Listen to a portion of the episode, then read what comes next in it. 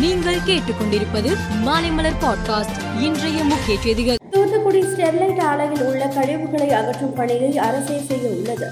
கழிவு அகற்றும் பணிகளுக்கான செலவை ஸ்டெர்லைட் நிர்வாகம் ஏற்க வேண்டும். இதற்காக துணை கலெக்டர் தலைமையில் ஒன்பது பேர் கொண்ட குழு அமைக்கப்பட்டுள்ளதாக மாவட்ட கலெக்டர் செந்தில்ராஜ் கூறினார். நாமக்கல் அருகே உயிரோடு இருக்கும் தாயாருக்கு மகன் கோவில் கட்டி சிலை வைத்த சம்பவம் நிகழ்ச்சியை ஏற்படுத்தியுள்ளது. பொதுவாக இறந்தவர்களுக்குத்தான் சிலை வைப்பார்கள். ஆனால் உயிருள்ள ஒருவருக்கு சிலை வைத்திருப்பது நிகழ்ச்சியை ஏற்படுத்தியுள்ளது. உயிருடன் இருக்கும் எனக்கு மகன் சிலை வைத்து இருப்பது பெருமையாகவும் நெகிழ்வாகவும் இருப்பதாக பிரபுவின் தாயார் மணி கூறினார். உத்தரப்பிரதேச மாநிலம் சத்பூர் கிராமத்தில் ஆயிரத்து தொள்ளாயிரத்து எண்பத்தி ஒன்றாம் ஆண்டு நடைபெற்ற வன்முறையில் பத்து பேர் கொல்லப்பட்டனர்.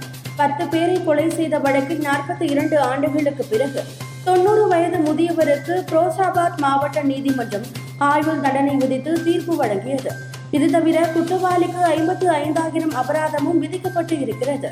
பீகார் மாநில சுகாதாரத்துறை அறிவிப்பு இல்லாமல் நீண்ட காலமாக விடுப்பில் இருந்த அறுபத்தி இரண்டு அரசு மருத்துவர்களுக்கு நோட்டீஸ் அனுப்பியுள்ளது.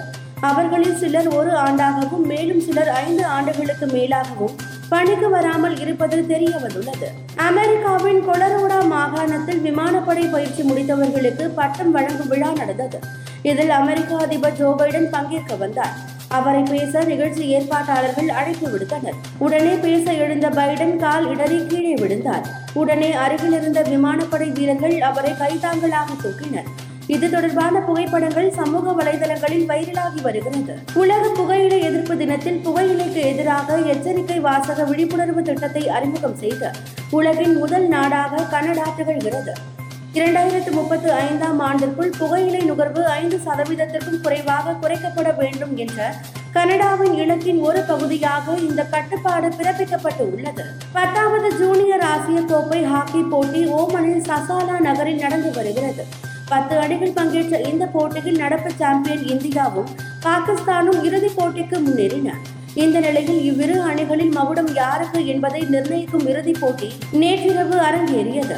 பரபரப்பான இந்த ஆட்டத்தில் இந்தியா இரண்டுக்கு ஒன்று என்ற கோல் கணக்கில் பாகிஸ்தானை வீழ்த்தி நான்காவது முறையாக சாம்பியன் கோப்பையை உச்சி முகர்ந்தது சென்னையில் இருபத்தி இரண்டு கேரட் ஆபரண தங்கத்தின் விலை சவரனுக்கு நூற்று நாற்பத்தி நான்கு ரூபாய் உயர்ந்து நாற்பத்தி ஐந்தாயிரத்து நூற்று நான்கு ரூபாய்க்கு விற்பனை செய்யப்படுகிறது. தங்கம் விலை கிராமுக்கு பதினெட்டு ரூபாய் உயர்ந்து ஐந்தாயிரத்து அறுநூற்று முப்பத்தி எட்டு ரூபாய்க்கு விற்பனை செய்யப்படுகிறது. வெள்ளி விலை கிராமுக்கு ஒரு ரூபாய் அதிகரித்து எழுபத்தி எட்டு ரூபாய் அறுபது காசுகளாக விற்கப்படுகிறது. மேலும் செய்திகளுக்கு மாலை மலர் பாட்காஸ்டை பாருங்கள்.